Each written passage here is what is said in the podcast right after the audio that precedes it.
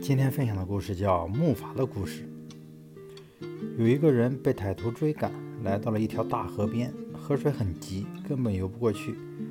河上连一座桥也没有，更没有船。于是这个人就暂时隐藏了起来。那些歹徒一时半会儿还找不到他，但这不是长久之计。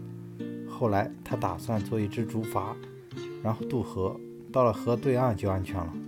于是他就夜以继日地忙起来。他砍了竹子，用树皮绑了起来，做成了竹筏。他划着竹筏到了河对岸。等到那些歹徒发现他的时候，他已经到了河对岸。他安全地从险境中逃了出来。到了河对岸，他对以前发生的事仍心有余悸。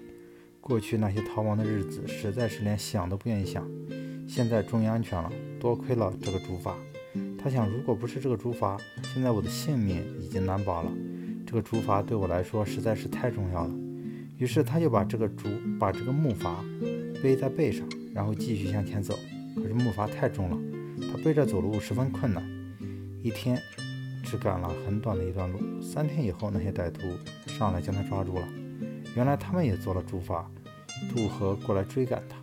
由于他背着竹筏行走太慢，最终还是没有逃脱歹徒的魔爪。当他被抓住的时候，他感叹道：“竹筏救我，竹筏亦害我。